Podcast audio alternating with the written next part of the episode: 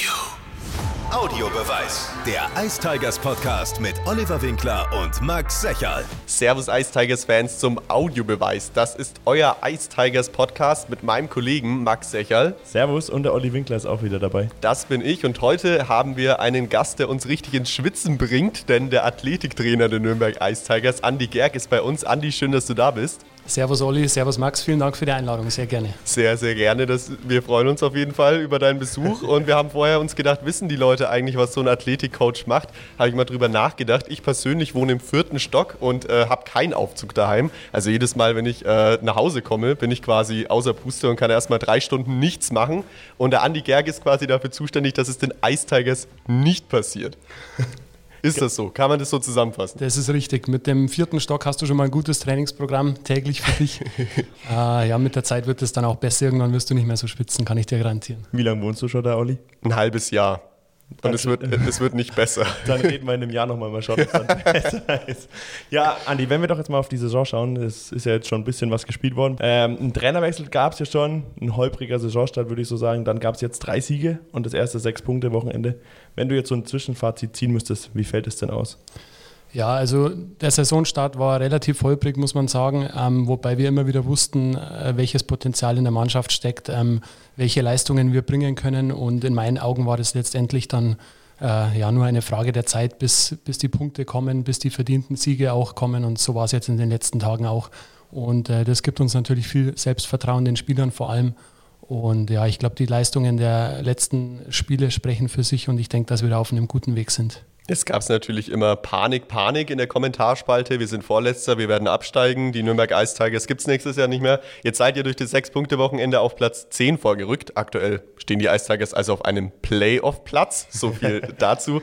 Was würdest du sagen, ist diese Saison noch drin? Also der Tabellenplatz liest sich relativ äh, schön momentan, das ist klar. Äh, die Liga ist insgesamt sehr ausgeglichen. Jeder kann, kann jeden schlagen. Wir haben gesehen, Bittigheim äh, fährt seine Siege ein, genauso wie Krefeld auch. Und äh, die anderen Mannschaften sind auch sehr ausgeglichen. Ähm, ich habe schon mal gesagt, dass wir auf jeden Fall ein Kandidat für die Pre-Playoffs oder Playoffs sind. Und äh, ja, ich denke oder, oder sehe das Potenzial, dass wir am Ende auch ähm, auf diesen Rängen irgendwo stehen werden. Jetzt hattet ihr ja am Freitag und Sonntag wieder Spiel.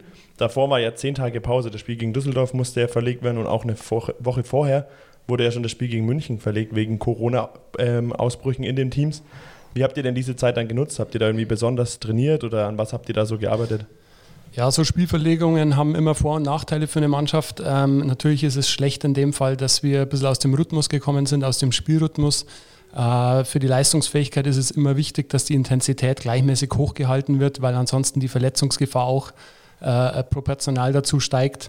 Ähm, in dem Fall ja, hatten wir einen Trainerwechsel zwischendurch und ich glaube, da hat uns das ganz gut getan, dass wir äh, mehr Zeit hatten, mehr Trainingseinheiten, um, um die neue Taktik oder um die Taktikverfeinerungen ähm, nochmal durchzusprechen oder durchzugehen. Und ja, aus den Trainingstagen und Wochen haben wir jetzt den Schwung mitgenommen, in, mit in die Spiele und ähm, so kann es weitergehen. Jetzt waren ja einige Mannschaften von Corona betroffen und es war ja ein heikles Thema. Die Leute haben wirklich stark darüber diskutiert, wie kann das sein, wie kommt, wo kommt es her, warum ist es jetzt auf einmal so, obwohl ja die Impfquote über 90 Prozent liegt, soweit ich weiß, in der DEL. Wie ist es bei den Ice Tigers? Habt ihr jetzt mehr Vorkehrungen getroffen, nachdem das passiert ist, um sowas in Nürnberg nicht vorkommen zu lassen? Oder läuft, also es läuft ja sowieso seit Anfang der Saison alles safe, aber ist jetzt noch mehr gemacht worden? Ja, also das Thema war schon immer mal wieder ein brisantes Thema bei uns, das ist klar, man durfte das nie vernachlässigen.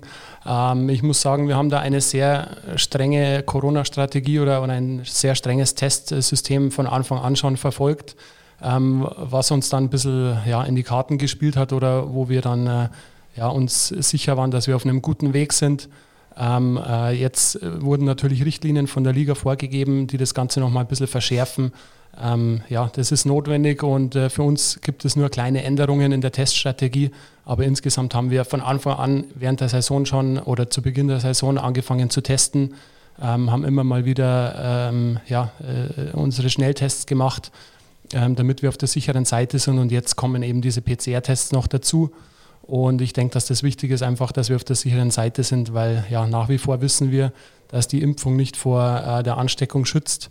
Und dementsprechend ist es wichtig, dass wir das Ganze ständig kontrollieren und da eben ein Auge drüber werfen.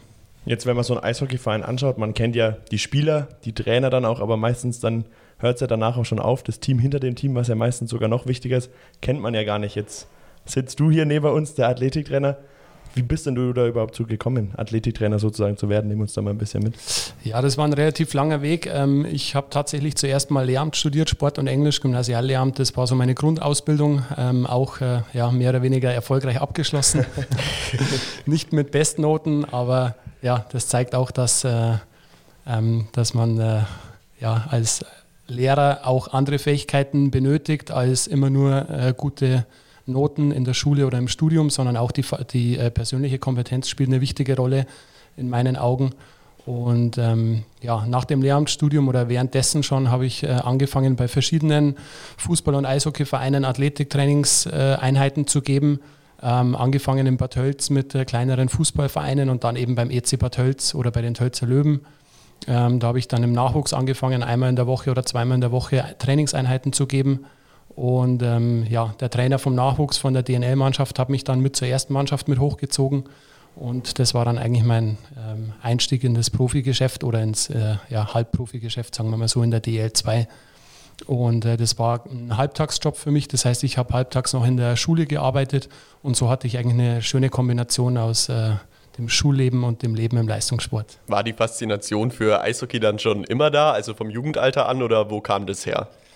Ähm, ja, meine Eltern haben mich früher öfters mal zum Eishockeyspiel mitgenommen äh, ins Tölzer Eisstadion, damals noch äh, an der Schule, das äh, äh altbekannte äh, Tölzer Eisstadion. Ähm, das waren noch schöne Zeiten im halboffenen Stadion, richtig schön kalt im Winter. Ähm, aber es waren coole Spiele, Playoff-Spiele gegen Ingolstadt um den Aufstieg, ähm, äh, wo die Tölzer knapp verloren haben, aber das werde ich immer in Erinnerung tragen. Und äh, das war eigentlich so der ausschlaggebende Punkt, ähm, wo ich gemerkt habe, ja, das ist eine interessante, schnellkräftige Sportart mit richtig viel Action drin.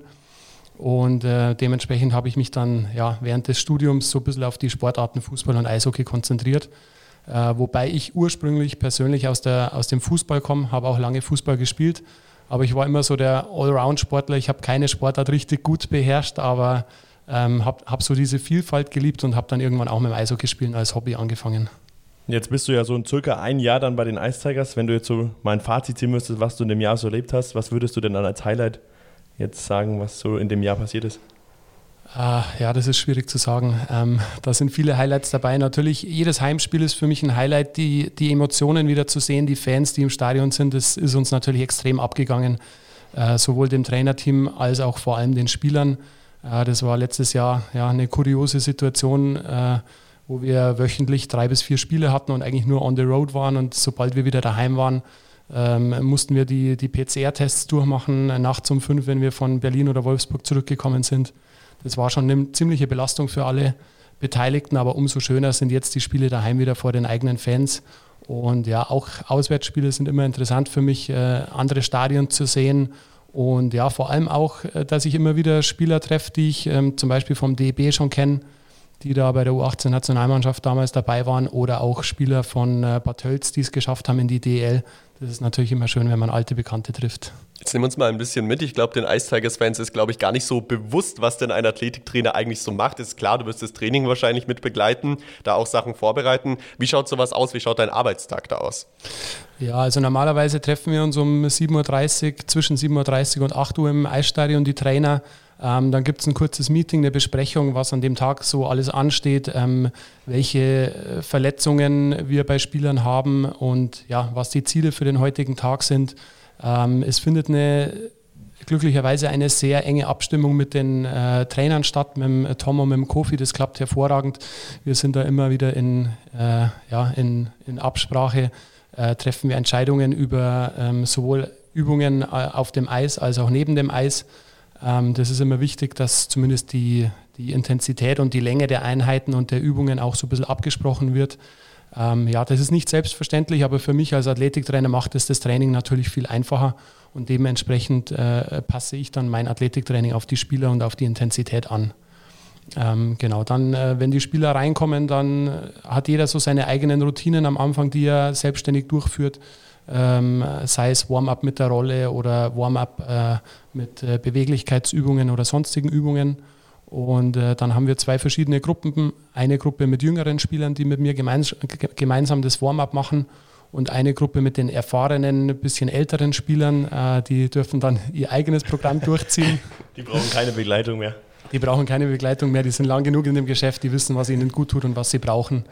Und ja, nach dem Warm-up geht es dann ans Krafttraining. Das ist ähm, wöchentlich aufgeteilt. Wir starten am Anfang der Woche am Dienstag mit einem äh, bisschen leichteren Training. Mittwoch ist dann unser härtester Tag. Da, ist, äh, die, da dauert die Einheit am längsten und da ist auch die Intensität am höchsten. Und ähm, dann am Donnerstag geht es mehr um Aktivierung und schnellkräftige Übungen als Vorbereitung für das Freitagsspiel. Wie ist es dann beim Game Day? Weil morgen wartet ja das Spiel bei den Bietigheim Steelers. Das wäre quasi der Mittwoch, der härteste Tag. Ist es am Game Day dann auch so oder verschiebt sich das dann? Das verschiebt sich dann dementsprechend. Also die, die Jungs haben ihre speziellen individuellen Pläne und ich kann ihnen dann sagen, zum Beispiel, dass heute das Donnerstagsprogramm dran ist, eben als Aktivierung für den Game Day morgen. Und ja, das ist eine der der Herausforderungen für den Athletiktrainer, dass eben diese Spielverschiebungen oder dieser enge Rhythmus von zwei bis drei Spielen pro Woche, dass man, de, dass man unter diesem Rhythmus dann äh, auch das Krafttraining irgendwie unterbringt.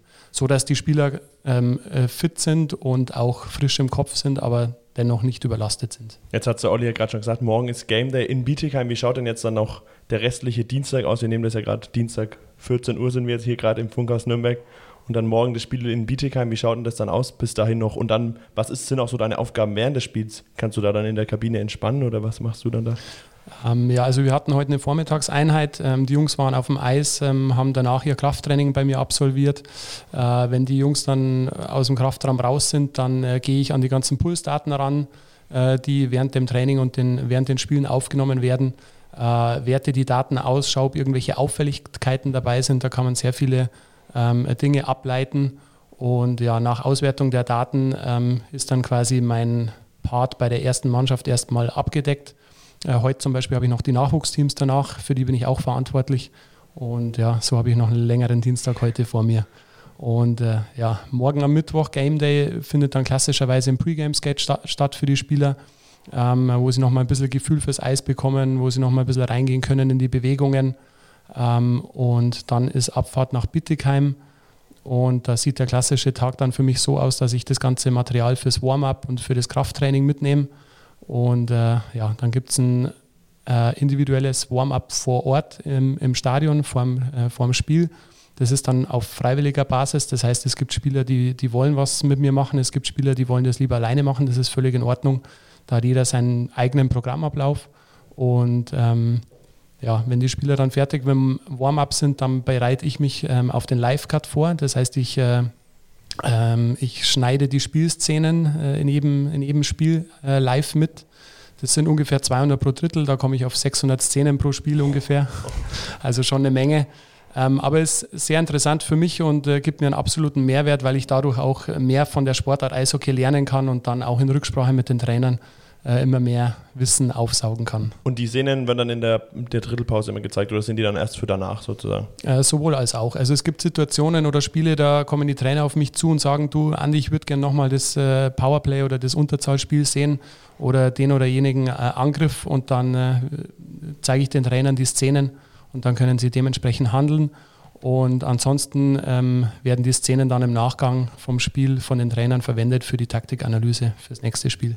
Jetzt gab es auch einige Fragen oder Einsendungen, die gekommen sind. Wir geben unseren äh, Zuhörern nämlich auf Instagram unter Unterstrich Audiobeweis Unterstrich immer die Möglichkeit, unseren Gästen Fragen zu stellen. Und da kam eine Frage, die fand ich sehr, sehr interessant. Da ging es darum, die Spieler kommen ja im August oder im Laufe des Augusts irgendwann mal in Nürnberg oder bei irgendwelchen anderen Standorten an. So, dann haben die ja den ganzen Sommer für sich selber trainiert. Und nehmen wir jetzt mal an, eine Mannschaft wäre nicht so fit oder würde gegenüber der Konkurrenz schlechter abschneiden in der Fitness. Dann bist du ja eigentlich derjenige, der das wieder richten soll oder der die Spieler wieder ja, sagen wir mal, auf Spur bringen kann. Da gibt es ja die Laktattests, die, glaube ich, gemacht werden am Anfang. Aber wie viel ist da zu retten, wenn der Spieler im Sommer nicht genau das macht, was er tun soll? Und wärst du jetzt zum Beispiel für einen Spieler, der nächstes Jahr auch noch in Nürnberg spielt, Gibst du dem im Sommer dann was mit oder wie, wie, wie schaut es aus? Ja, also du hast das schon richtig angesprochen. Äh, innerhalb von vier Wochen kann ich aus einem VW kein Porsche machen, das ist auch klar. Ähm, aber normalerweise haben wir eine gute Vorbereitungszeit von fünf bis sechs Wochen, je nachdem, wie, die, wie der Rhythmus ist oder wie wann die Spieler eintreffen.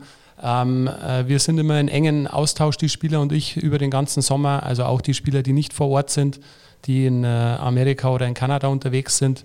Äh, die bekommen von mir verschiedene Tests, die sie selbstständig durchführen können und die halten mich dann immer auf dem Laufenden. Und so weiß ich eigentlich immer, wie der aktuelle Stand ist. Äh, und dann ist natürlich wichtig, sobald die Spieler eintreffen in Nürnberg, dass wir unsere Leistungstests machen. Und ja, nach Auswertung der Tests habe ich dann äh, sechs Wochen Zeit, um die Jungs richtig zu schinden oder zu schleifen. Jetzt hast du ja schon gesagt, du hast auch schon mal im Fußball den Athletikbereich abgedeckt. Was sind denn so die großen Unterschiede zwischen Fußball und Eishockey und was magst du persönlich dann mehr? Also prinzipiell sind äh, fast alle Teamsportarten oder, oder Sportarten mit, mit größeren Mannschaften relativ ähnlich. Ähm, was das Anforderungsprofil angeht, natürlich muss man die Sportart genau äh, analysieren und schauen, was wichtig ist für die jeweilige Sportart. Der Unterschied zwischen Fußball und Eishockey ist, ähm, dass im Fußball die aerobe Ausdauer beispielsweise ähm, ja, mehr ins Gewicht fällt und wichtiger ist ähm, weil du halt über 90 Minuten durchhalten musst. Und äh, ja, die Gelenksbelastung ist im Fußball ein bisschen höher, weil du ja ständig auf dem Rasen laufen musst und im Eishockey hingegen hast du ja diese Gleitbewegungen auf dem Eis. Äh, Im Eishockey hast du insgesamt viel mehr hochintensive Aktionen. Ähm, man sagt, man, man läuft zwischen vier und sechs Kilometer pro Spiel im Eishockey und die Hälfte davon findet im hochintensiven Bereich statt. Das heißt, wir haben viele Sprints, wir haben viele Richtungswechsel, wir haben viele äh, ja, intensive Bewegungen und dementsprechend muss man die Eishockeyspieler darauf vorbereiten. Das heißt, vor allem die anaerobe Ausdauer ist da wichtig, eben die Fähigkeit, dass man äh, 45 bis 60 Sekunden Vollgas gibt auf dem Eis und dann innerhalb von zwei bis drei Minuten eben wieder komplett runterfährt mit dem Puls und äh, sich gut erholen kann, wenn man auf der Bank sitzt. Jetzt wissen wir ja, dass du auch den Nachwuchs trainierst. Damit, darüber haben wir ja gerade vorhin schon gesprochen, wenn wir schon gerade bei Unterschieden sind. Jetzt hast du da Nachwuchssportler, die natürlich ein Ziel vor Augen haben, sie wollen mal im Profisport spielen. Und hast du auf der anderen Seite Profisportler, die es schon geschafft haben oder die schon seit zehn Jahren mit dabei sind. Wo ist da der größte Unterschied, würdest du sagen, zwischen den Nachwuchssportlern und den wirklich schon Profisportlern? Weil da wird es ja sicherlich auch einen Unterschied geben. Ich meine, einen 15-jährigen jungen Mann muss man natürlich wahrscheinlich anders trainieren als einen 35-jährigen. Das ist richtig, ja. Also Hoffe ich zumindest. allein biologisch gesehen ist es schon so, dass die Trainierbarkeit natürlich im Kindes- und Jugendalter noch höher ist wie im Erwachsenenbereich. Also der, der Altersbereich von 12 bis 20 Jahren, würde ich mal sagen, ist natürlich prädestiniert dafür, um, um Ausdauer, Muskulatur, Beweglichkeit äh, etc. aufzubauen.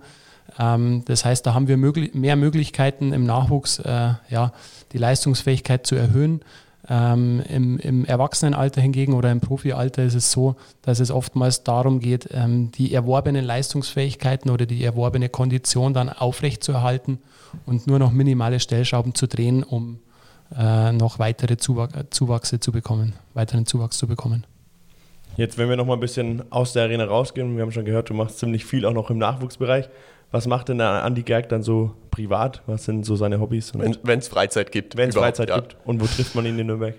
Ähm, ja, also nach wie vor bin ich natürlich äh, begeisterter Sportler von allen möglichen Sportarten. Das heißt, wenn ich die Zeit habe, gehe ich gerne Inlineskaten. Äh, wenn sollte im Winter mal ein, ein freier Tag mit dabei sein, was nicht so oft der Fall ist, dann versuche ich zu mir in die Heimat zu fahren, zum Skifahren. Das ist natürlich äh, auch meine große Leidenschaft, äh, da wo ich herkomme aus Lengries. Ähm, ist das natürlich äh, ein, ein, ja, eine große Sportart. Und so bin ich aufgewachsen, deswegen versuche ich immer mal wieder Skifahren zu gehen. Äh, Im Sommer spiele ich gern Beachvolleyball. Ähm, ja, ansonsten bin ich ein sehr geselliger Typ. Das heißt, ich, äh, ja, ich bin gerne draußen in der Stadt mal zum Kaffee trinken. Wenn ich die Zeit habe, auch gern vier, fünf Stunden hintereinander von einem Café zum nächsten Café. Kaffeehopping. Richtig. Und ja, genau, abends mal ein Bierchen mit einem Freund oder, oder mit Bekannten darf natürlich auch mit dabei sein. Jetzt, wenn uns die äh, Zuhörer aufmerksam zuhören, dann wissen sie, dass ich im vierten Stock wohne. Da will ich jetzt mal, noch mal kurz darauf zurückgehen. Wenn du sagen müsstest, du hast jemanden, der richtig unfit ist, wird es vielleicht auch den einen oder anderen Podcast-Hörer geben, man weiß es nicht. Gibt es Übungen, jetzt mal kurz zum, kurz zum Abschluss, bevor wir zu entweder oder kommen, gibt es Übungen, die du mitgeben kannst, die jeder irgendwie machen kann, um seine Fitness zu verbessern? Also Gibt es was, was ich tun kann, damit um nicht mehr außer Atem zu sein, ist die größte damit Frage. Damit der Olli in seinen vierten Stock besser kommt. Äh, ja, also Übungen mit dem eigenen Körpergewicht, was, was die Kraft betrifft, kann man immer und überall machen. Das ist ähm, das Einfachste, was eigentlich möglich ist. Also selbst hier herin im Raum könnten wir jetzt alle möglichen Übungen machen. Oh je, oh je, oh je. Machen wir schnell Und weiter. das Schöne daran ist, dass es immer äh, Progressionen und Regressionen gibt. Das heißt, man kann einfach anfangen, beispielsweise mit Liegestütz gegen die Wand und kann das Ganze dann steigen, steigern mit äh, Liegestütz am Boden, Liegestütz mit erhöhten Beinen und so weiter und Ich schaffe so fort. genau einen halben Liegestütz, also Das gleiche gilt für Klimmzüge, ähm, ja, mit Hilfe, mit Unterstützung von einem Band oder, oder sonstigen Hilfsmitteln. Ähm, dann ansonsten natürlich äh, ja, äh, nach draußen gehen an die frische Luft äh, und ein bisschen laufen gehen. Man kann auch mit langsamem Tempo anfangen und spazieren gehen. Und, das äh, hört sich gut an. Wichtig ist, dass die Steigerung da ist, dass man äh, von Woche zu Woche oder von Monat zu Monat äh, das Volumen ein bisschen steigert und die Intensität, dass man tatsächlich auch den Trainingseffekt äh, erkennen kann, dass man nicht stagniert, dass man nicht mit dem, was man schon erreicht hat, zufrieden ist, dass man immer, äh, immer mehr erreichen will, dass man sich weiterentwickeln will. Und äh, dann, glaube ich, ist man schon auf einem guten Weg. Also das heißt, heute Abend läufst du mal hoch und dann irgendwann nächste Woche vielleicht joggst dann schon mal die Treppen hoch in den vierten Stock. Ja, ich habe mir auch schon überlegt, ob ich nicht immer meinen Autoschlüssel mit Absicht vergesse, sodass ich dann zweimal gehen muss und dann wird es Woche für Woche besser werden. Du hast ja schon richtig gesagt, äh, hochgehen, dann hochlaufen und die nächste Steigerung wäre dann einbeinig die Treppen, die Treppen hochzuspringen. Also es gibt für jede Übung Steigerungen. Okay, das müssen wir irgendwann mal auf Video festhalten. Ich würde sagen, am Ende der Saison sprechen wir nochmal mit Andi Gerg bei uns im Podcast und dann schauen wir uns mal meine Oberschenkel an und dann sprechen wir da nochmal drüber. Müssen wir ja eigentlich vorher-nachher-Vergleich machen. Müssen wir es ja jetzt mal messen und dann am Ende Bitte, der, bitte, bitte nicht. willst du weitermachen. Gut, zum Schluss unsere Entweder-Oder-Rubrik, wie immer. Andi, du kannst entweder ganz kurz antworten oder ausschweifend werden. Es ist alles möglich. Und die erste Frage ist Heimspiel oder Auswärtsspiel? Ganz klar, Heimspiel, Emotionen und Fans in der, in der eigenen Hütte ist einfach ein geiles Gefühl. Und da freue ich mich schon auf das nächste Spiel. Banane oder Apfel? Äh, Apfel, Android oder iPhone? iPhone, DEB oder Ice Tigers? äh, ganz klar Ice Tigers, wobei ich ja nach wie vor beim DEB mit dabei bin und äh, jeden Einsatz, den ich dort verbringen kann, auch genieße. Da übrigens äh, Andi Gerg schon richtige Prominenz gehabt bei sich in der Reihe. Zwei NHLer, ich glaube es war Peterka und Äh, Moritz Seider, Tim Stützle, JJ Peterka. alle, alle waren sie bei Andreas Gerg. An, Anfragen jetzt an. Tölzer Löwen oder Nürnberg Ice Tigers? Äh, natürlich Nürnberg Ice Tigers, aber die Heimat ist immer schwer im Herzen mit drin, deswegen ist das Herz natürlich auch noch bei den Töl- Tölzer Löwen. Strandurlaub oder Städtetrip? Äh, Strandurlaub, ich bin großer Fan von Sonne, von Vitamin D, das tut mir einfach gut, deswegen Strand. Schaust du abends lieber einen Film oder eine Serie? Äh, das hat sich geändert. Früher war ich eher der Filmeschauer. Jetzt habe ich mir Netflix tatsächlich mal zugelegt nach langer Zeit und habe einige interessante Serien entdeckt und jetzt bin ich so ein bisschen gefangen von den Serien. Und dann Instagram oder TikTok? Äh, Instagram ist leider so eine kleine Sucht von mir. Ich habe schon versucht zu reduzieren, ähm, aber tatsächlich hänge ich leider viel zu viel vom Handy und vor Instagram. Aber ja, es wird jetzt zum Glück schon weniger. Ja, das wird jetzt die Sponsoren von den freuen, die Frage. Mercedes-Benz oder BMW? Äh, tatsächlich BMW schon immer. Und dann die letzte Frage noch, duschen oder baden? Äh, ganz klar duschen. Geht schneller. Geht schneller und eine kalte Dusche ja, aktiviert dich am Morgen. Aber ist es zur Regeneration nicht gut, wenn ich mir eine warme Badewanne volllaufen lasse? Äh, ist auch gut, ja. Ja, beides. Also man sagt auch, Wechselbäder sind, sind wichtig für die Regeneration, also der Wechsel von kalt und warm. Es kommt immer darauf an, tendenziell sollte man in der Früh mit einer kalten Dusche äh, die Dusche beenden, weil man dann aktiviert ist und frisch ist für den Alltag oder für den, für den bevorstehenden Tag. Und abends eine warme Dusche bereitet dich so ein bisschen auf das Bett vor, auf die Schlafphase, fertig runter. Also beides hat seine Berechtigung. Sehr, sehr gut. Vielen Dank, Andi. Ich hoffe, ihr seid alle genauso gut auf eure äh, vier Stockwerke-Challenge vorbereitet wie ich. Ihr könnt gerne bei uns mitmachen auf Instagram. Da werden wir euch sicherlich darüber informieren. Da findet ihr uns unter Unterstrich Audiobeweis Unterstrich. Und dann würde ich sagen, hören wir uns in zwei Wochen wieder. Danke, Andi, fürs Kommen. Sehr gerne. Wer der nächste Gast ist, erfahrt ihr auf Instagram. Und bis dahin, Macht's gut. ciao, ciao. Ciao. Ciao. Audiobeweis. Der Ice Tigers Podcast mit Oliver Winkler und Max Secherl. Alle Podcasts jetzt auf podyou.de, deine neue Podcast-Plattform. Podyou.